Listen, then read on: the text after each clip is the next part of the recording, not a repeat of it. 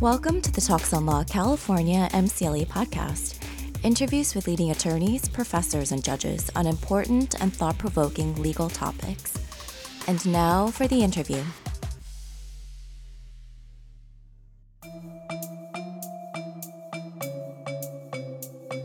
In the United States, lawyers are generally admitted to practice in one particular state. But with clients involved in business that may cross state lines, how does that impact the lawyer's ability to represent the client's needs? Hello and welcome to Talks on Law at the Cutting Edge of Law. I'm Joel Cohen. Our guest today is Sarah McShea, an expert on legal ethics and the issues involving a cross-jurisdictional practice. Welcome to Talks on Law. Thanks, Joel. Nice to be here again. Lovely to have you. When is a lawyer practicing law, and when is he simply giving advice or suggestions? A license to practice law, a license as a lawyer, entitles a lawyer to hold him or herself out as a lawyer of a particular jurisdiction. It entitles a lawyer to appear in court on behalf of a client, to give advice, legal advice. It entitles a lawyer to enter into lawyer-client relationships.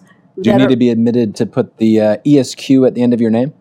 Yes, you do. Good question. By the way, all you young budding lawyers don't use those three letters, ESQ, until you've been formally admitted to the bar in the state where you're proposing to use the ESQ. There we're talking about holding yourself out to be a lawyer. What else? Well, we're also talking about giving advice, so that it's I think a misperception in the field that only litigators are bound by the rules of professional conduct. Lawyers doing transactional work, general corporate advice, or help people but never going to court, these matters they're not significant. You don't really need a license for that. You can do it anywhere. So, of course, that's not true. If you asked the clients why they're paying legal fees, they would say, for the legal advice. If I didn't need a lawyer for this, I might use an investment banker or an accountant or something like that. But clients want the benefit of the attorney-client relationship. They want the benefit of lawyers' expertise and professionalism. They want, ultimately, the rules of professional conduct binding the lawyer's conduct and protecting the client, so that attorney-client privilege, work product privileges, and things like that, these are things that exist between lawyers and clients, between lawyers and their firms, for the protection of the client. So is everything that a lawyer does considered legal practice? Well, no, not everything a lawyer does is considered legal practice. It is a truism in the professional responsibility field that, for example, we say accountants give accounting advice, they can give tax advice. That's not the practice of law when done by a tax professional or a licensed CPA. If a lawyer does it, however, if a lawyer gives tax advice, that is the practice of law, even if it's word for word the same advice given by the accountant. So there are, in some cases, not bright lines, and all over the United States, jurisdictions have attempted, without success, to define the practice of law for all purposes, and it's basically proved to be impossible to do. There are other things which are the practice of law because they're done by a lawyer, but would not be the practice of law if done by a non-lawyer. Maybe drafting certain agreements could be done by a lawyer that would be practice of law. If it was done by a non-lawyer, wouldn't be. Right. Certainly non-lawyer business professionals often draft their own agreements. So they don't want to pay for their lawyer to do it, or they're quite experienced themselves, and they do this all the time. They know what they want in it. And so that's not the practice of law. If those same people set up a shop drafting legal documents for other people, other companies, that might well be considered to be the forbidden practice of law or not, the field is... And in that case, what happens? So if you're engaged in what is deemed to be the practice of law and you're not a lawyer, what type of consequences could you face? In most states, the practice of law by a non-lawyer, meaning, and let's deal with it most broadly, meaning somebody who's not admitted to practice anywhere, never been admitted to practice. That would be what we call the unauthorized practice of law, acronym UPL, and it's a crime in most states. In most states, it's at least a misdemeanor. In some states, it could even be a felony under the right circumstances. And so subjecting the non-lawyer to potentially criminal prosecution, forfeiture of fees, injunctive relief. And today we'll be talking a little bit about something related, which is lawyers who may be practicing outside of their jurisdictions. Why don't we start with the basic constraints? How are lawyers limited by the jurisdictions where they're admitted? Well, their license is a statewide license. If you're licensed to practice in New York, it licenses you to practice in New York, not in New Jersey, not in Connecticut. If you live in New Jersey and travel to your New York office every day to practice law, you're fine. If you were to set up a home office in your New Jersey home, however, that might not be fine. So when you go home and you do a little bit of work or you're thinking about your client as you're brushing your teeth, you might be involved in inappropriate or extraterritorial practice? So it might not be a problem because there are certain exceptions and understandings and conventions. But let's make no mistake, there you are in your New Jersey home office or at the dining room table, writing a brief, editing a deal document. Taking a client call, emailing to colleagues and clients about law matters. Are you not practicing law? Well, the answer is you are practicing law because when you're, let's say, editing the contract, you're going to bill for that time, presumably. Now, our rules in some states, in most states these days, permit lawyers who are not admitted to practice in that state to come from other jurisdictions and practice there on a temporary basis. This is a relatively expanding doctrine called the temporary practice of law or multi-jurisdictional practice. It permits lawyers... It would permit, for example, a New York lawyer to come to New Jersey on a temporary basis because New Jersey has such a rule and be there temporarily, meaning without a permanent office, not for a long time, for a one matter only, one client only. In fact, I think most jurisdictions, maybe all jurisdictions, permit lawyers to go home and work in their home offices at night, provided they have an office in the jurisdiction where they're actually admitted, permit lawyers to go on vacation and do work, would that they didn't, without running afoul of UPL bans. So the exceptions allow you to continue to practice with some common sense that occasionally you're out of your state. Yes. A hesitant yes. It's a hesitant yes because one can think of exceptions and situations which arise which go beyond present rules or present conventions, and states from time to time change their own views on what's permitted in those states. Why don't we talk about an example? Where can lawyers or where have lawyers gone afoul of these rules? Well, I mean, there's a famous case from many years ago, the Birbrower case, which was a California case in which New York lawyers appeared in California at an arbitration where law license is not required and where pro hoc vice admission was not possible. And at that California arbitration, they represented a client and at the end of the arbitration billed the client. The client refused to pay, saying the lawyers had been engaged in the unauthorized practice of law. So Birbrower unleashed a flood of cases and concerns around the country. Well, what happened in the case? Were they successful? Was the client able to get out of the bill? Yes, the client was able to get out of the bill, in fact, and the California court said that the lawyers could not bill for services rendered in California where they were not admitted. And the justification was that should have been done by a California lawyer. The justification was that those particular lawyers were not admitted to practice in California and therefore couldn't charge legal fees for work done in California.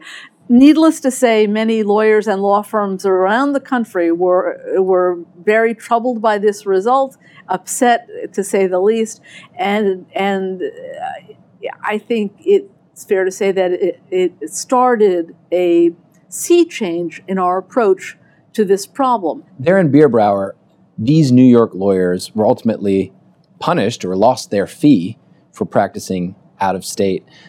Has that particular rule or that particular prohibition changed? California, not long after that, adopted a pro hoc vice rule for arbitrations.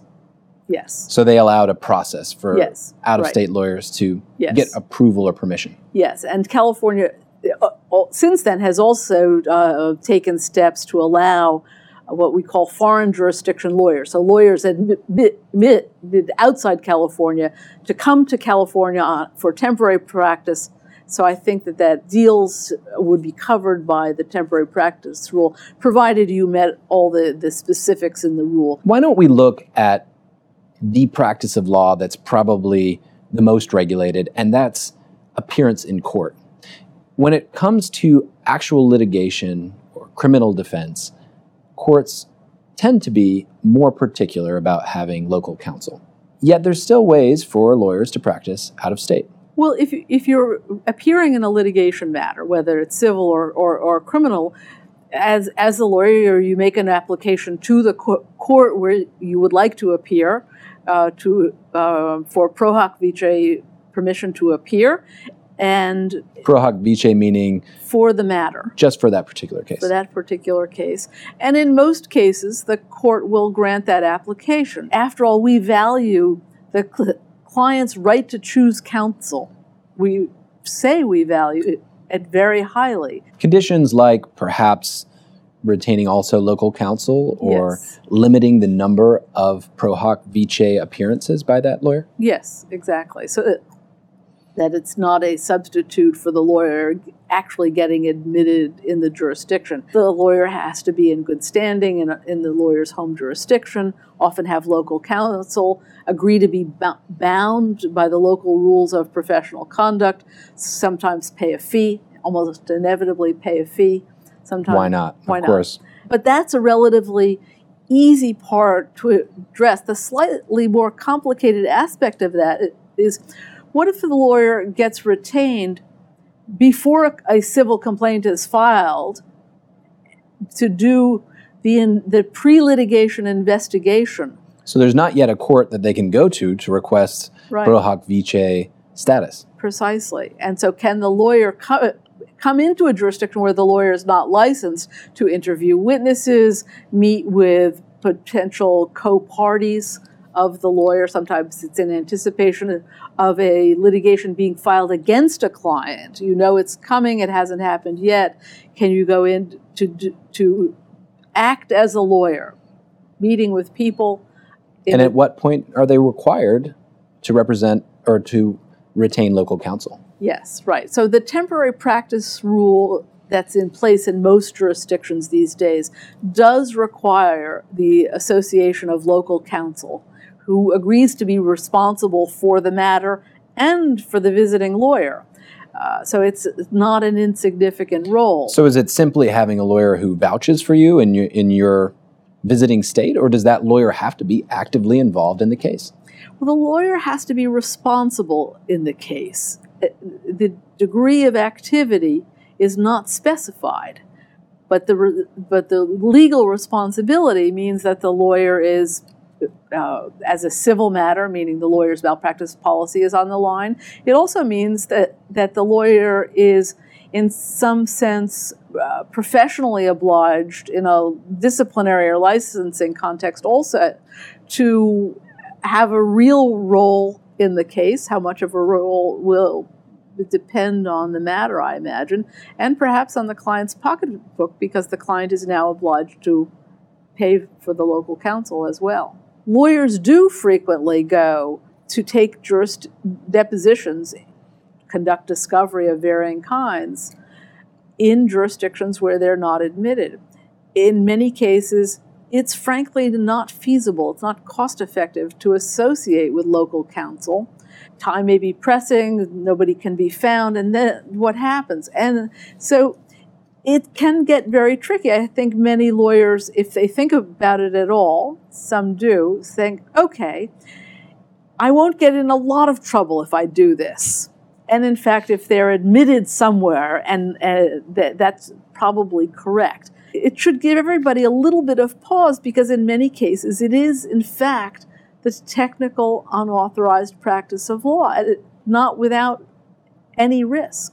There we're talking about litigation, where there are clear pro hoc vice rules for admission. Where it gets a little bit more complex are the other aspects of the legal practice, which may be just advising clients, maybe assisting on deals, which cause the lawyer to have to cross state lines or to advise on issues that are taking place in other states. I think transactional lawyers, as we call them, do this all the time.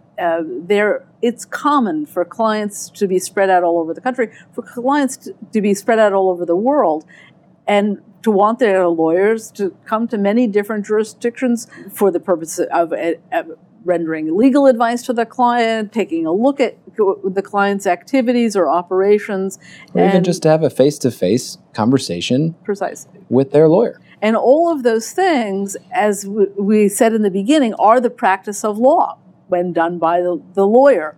And so is the lawyer on treacherous ground in doing those things? Transactional lawyers can lose fees if the client, if there's later a problem with the client and the client doesn't want to pay.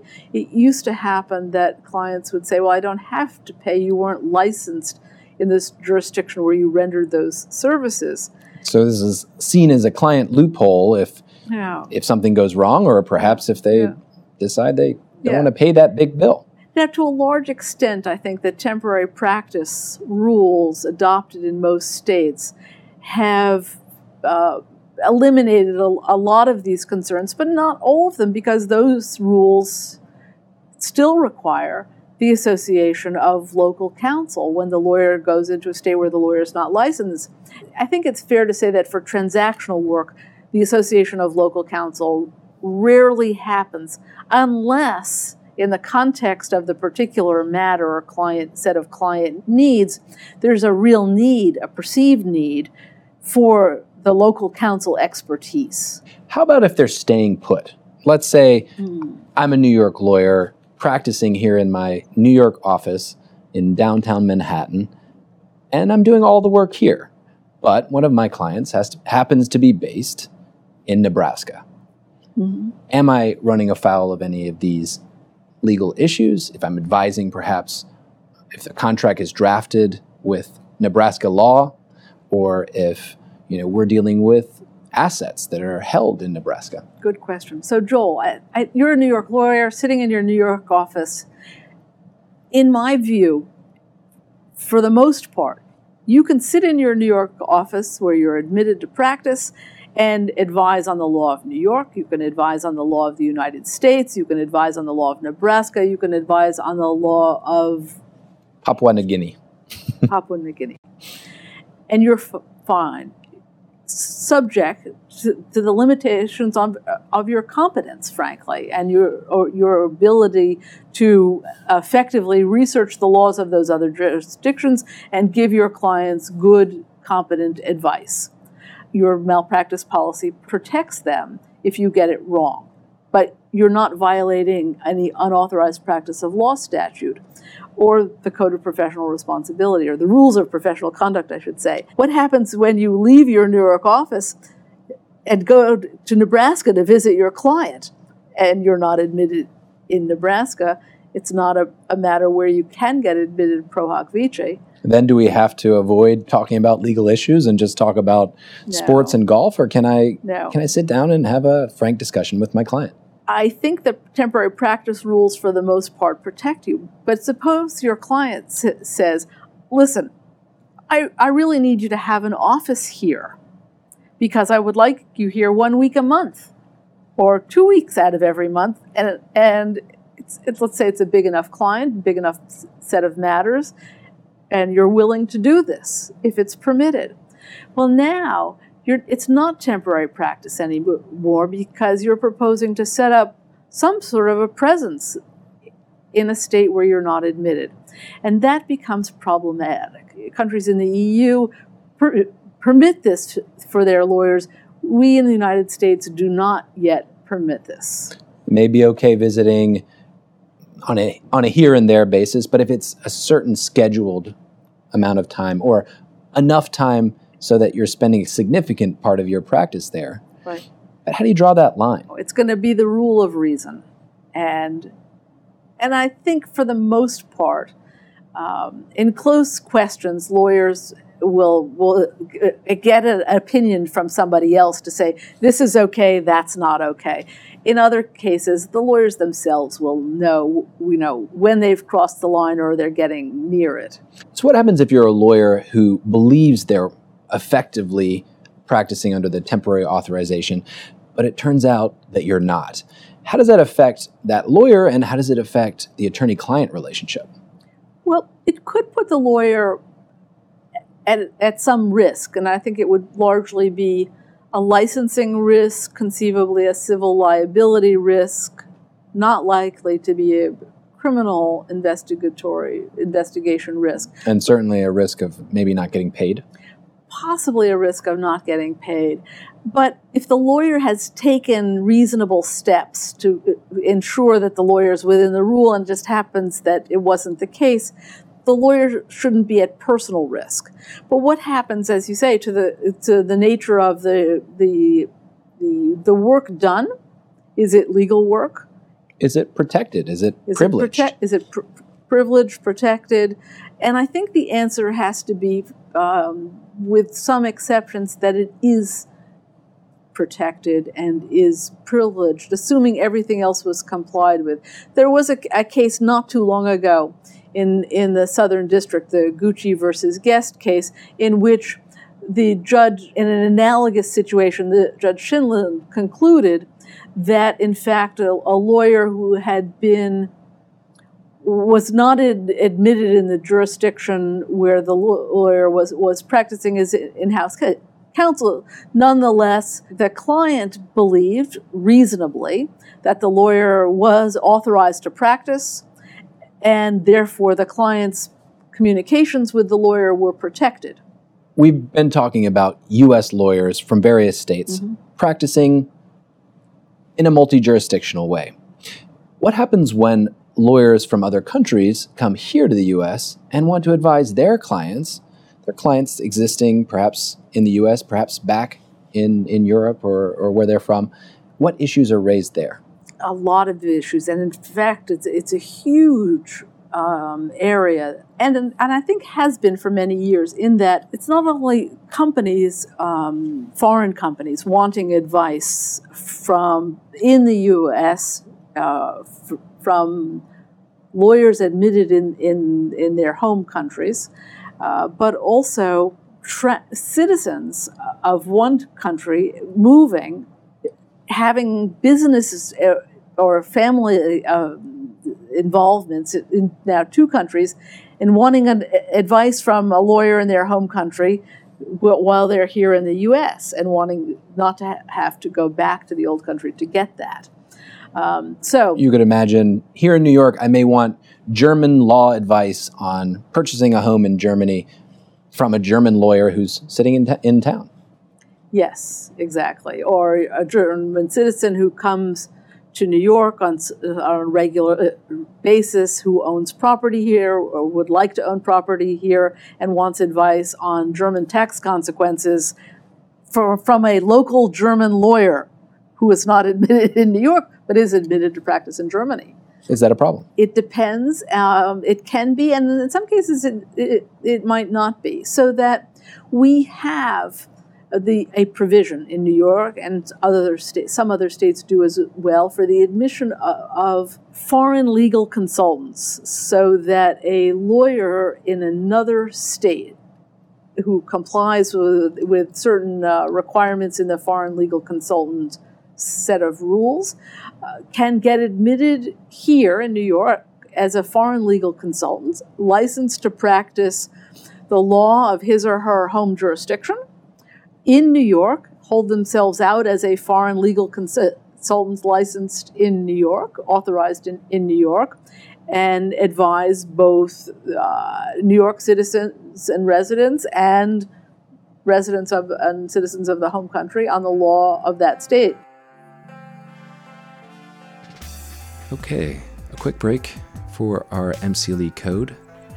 For lawyers who are getting continuing education for this interview, the code for this interview is 042617.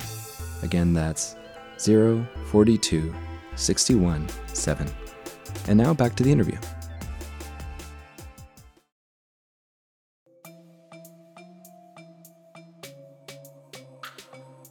This is an exception to the requirement that in order to practice law, that you must be admitted here in the United States. And it's a whole special category of foreign lawyers rendering legal advice under a specific grant of authority that endures.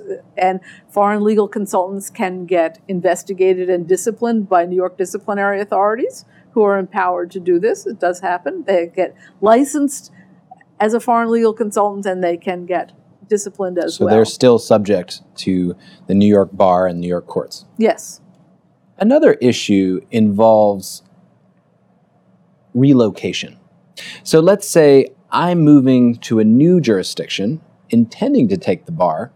What responsibilities can I take on in the interim period, and what obligations do I have for disclosure during that period? It very much depends on where you're moving to. So the across the country, there's just a patchwork of different rules on this. So some jurisdictions, the District of Columbia leaps to mind, permit lawyers to come to the district before they're admitted there, to make arrangements to take the bar coming up, and to be the resident in D.C., as lawyers and practice law. So you can continue practicing in D.C. for up to 360 days. And then that temporary permission expires, and there are a few other conditions that you have to meet as well. New York does not have a temporary practice pending admission rule, however. So if you're a California lawyer and you're coming to New York, you're planning to work here, what do you have to do? What do you have to do? So first and foremost, you should not be hanging out your shingle on your own. You should not be becoming a solo practitioner, taking on New York clients. That would put you in an extremely difficult position. The exception might be if you had a practice limited to federal matters and... say, trademark. Yeah, where there's a federal exception carved out with the nice Supreme Court opinion to protect you in that case. But barring that, if you were coming to a firm, and that's the most common thing, you've got a job in New York. Let's say you're admitted somewhere else, but you have to take the New York bar. Perhaps you're not even changing firms. You might be in the Latham LA office and you're moving to New York within the same firm. Precisely, something like that. In which case, the firm wants to know, because the firm doesn't want to get in any ethical hot water at all. The firm wants to know how it describes you permissibly on its website, on the business cards it's going to give you, on the letters you're going to send out.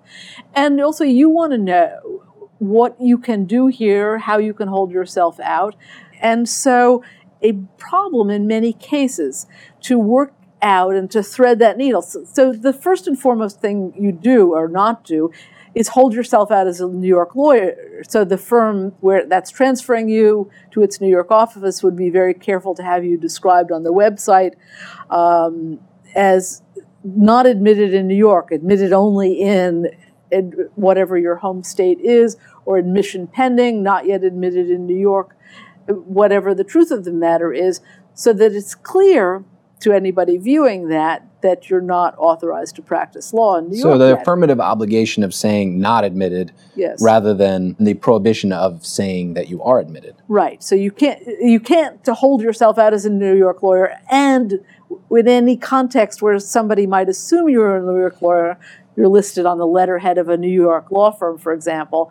You have to correct that misimpression by having the asterisk and your the actual limitations on your licensing spelled out. Then there are certain activities that you can't do until you're admitted, such as appear in a New York court without either being admitted in New York or admitted on a pro hoc vitae basis. And there are certain, you would need to work under the supervision of or in conjunction with a New York admitted lawyer. This would be true even for senior people coming to the New York office of a firm, that they might need to be sort of technically supervised in some sense by somebody who's in fact a slightly junior lawyer. And you could imagine it could be, right, let's say the chairman of a major law firm, right, decides to take his practice and his right, home and move to another state. He might need to be supervised by someone who, right, ostensibly works underneath him. Certainly for purposes of advising on matters in general, but also you might carve out and say, okay, while you're resident in the New York office of this New York firm, but not yet admitted here, you will not give advice on New York law, which you could have done from your home office, by the way, in the jurisdiction where you're actually admitted.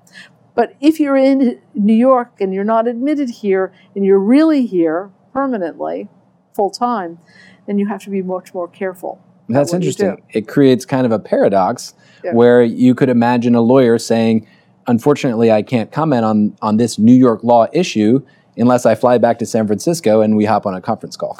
Or you say, you pull into the room or the conference room or onto the conference call, so a New York admitted lawyer, or you say, we're having this checked out by other lawyers in the firm. I mean, it needn't be such a big deal where you have to fly home. Is there a prohibition on joining the partnership of a New York law firm if you're not yet admitted to that state? No, that's okay. How about in-house? So lawyers in-house are engaged in the practice of law.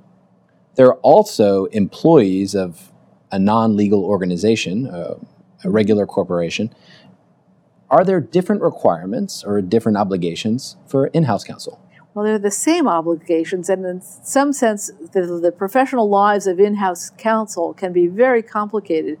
It's the practice in many large corporations to move their senior people or their management level employees around every couple of years from office to office, so they get steeped in the culture of the company, a very good practice in many cases.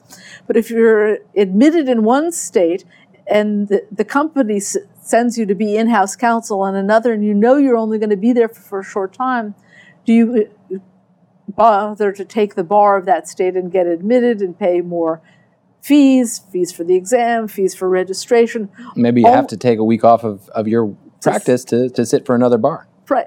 Well, for many years, in-house counsel thought they didn't have to be admitted in all the jurisdictions in which they were working or deployed by their companies, and that created havoc for them, because in many cases when they ultimately wanted to get admitted in a jurisdiction where they'd come to roost for a while, they found they couldn't waive in on the basis of their experience and original bar admission somewhere, because they hadn't practiced for the required number of years, recently enough in many cases. In that other jurisdiction. In their home jurisdiction.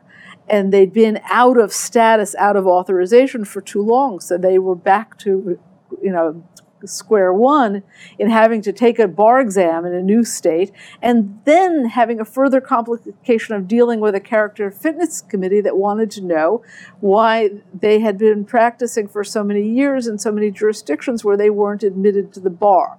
So in its wisdom, the American Bar Association a number of years ago proposed the in-house counsel registration rule, which many states, including New York, have adopted, so that a lawyer who's coming to New York has a certain window of time, it's a short window, to register as an in-house counsel in New York.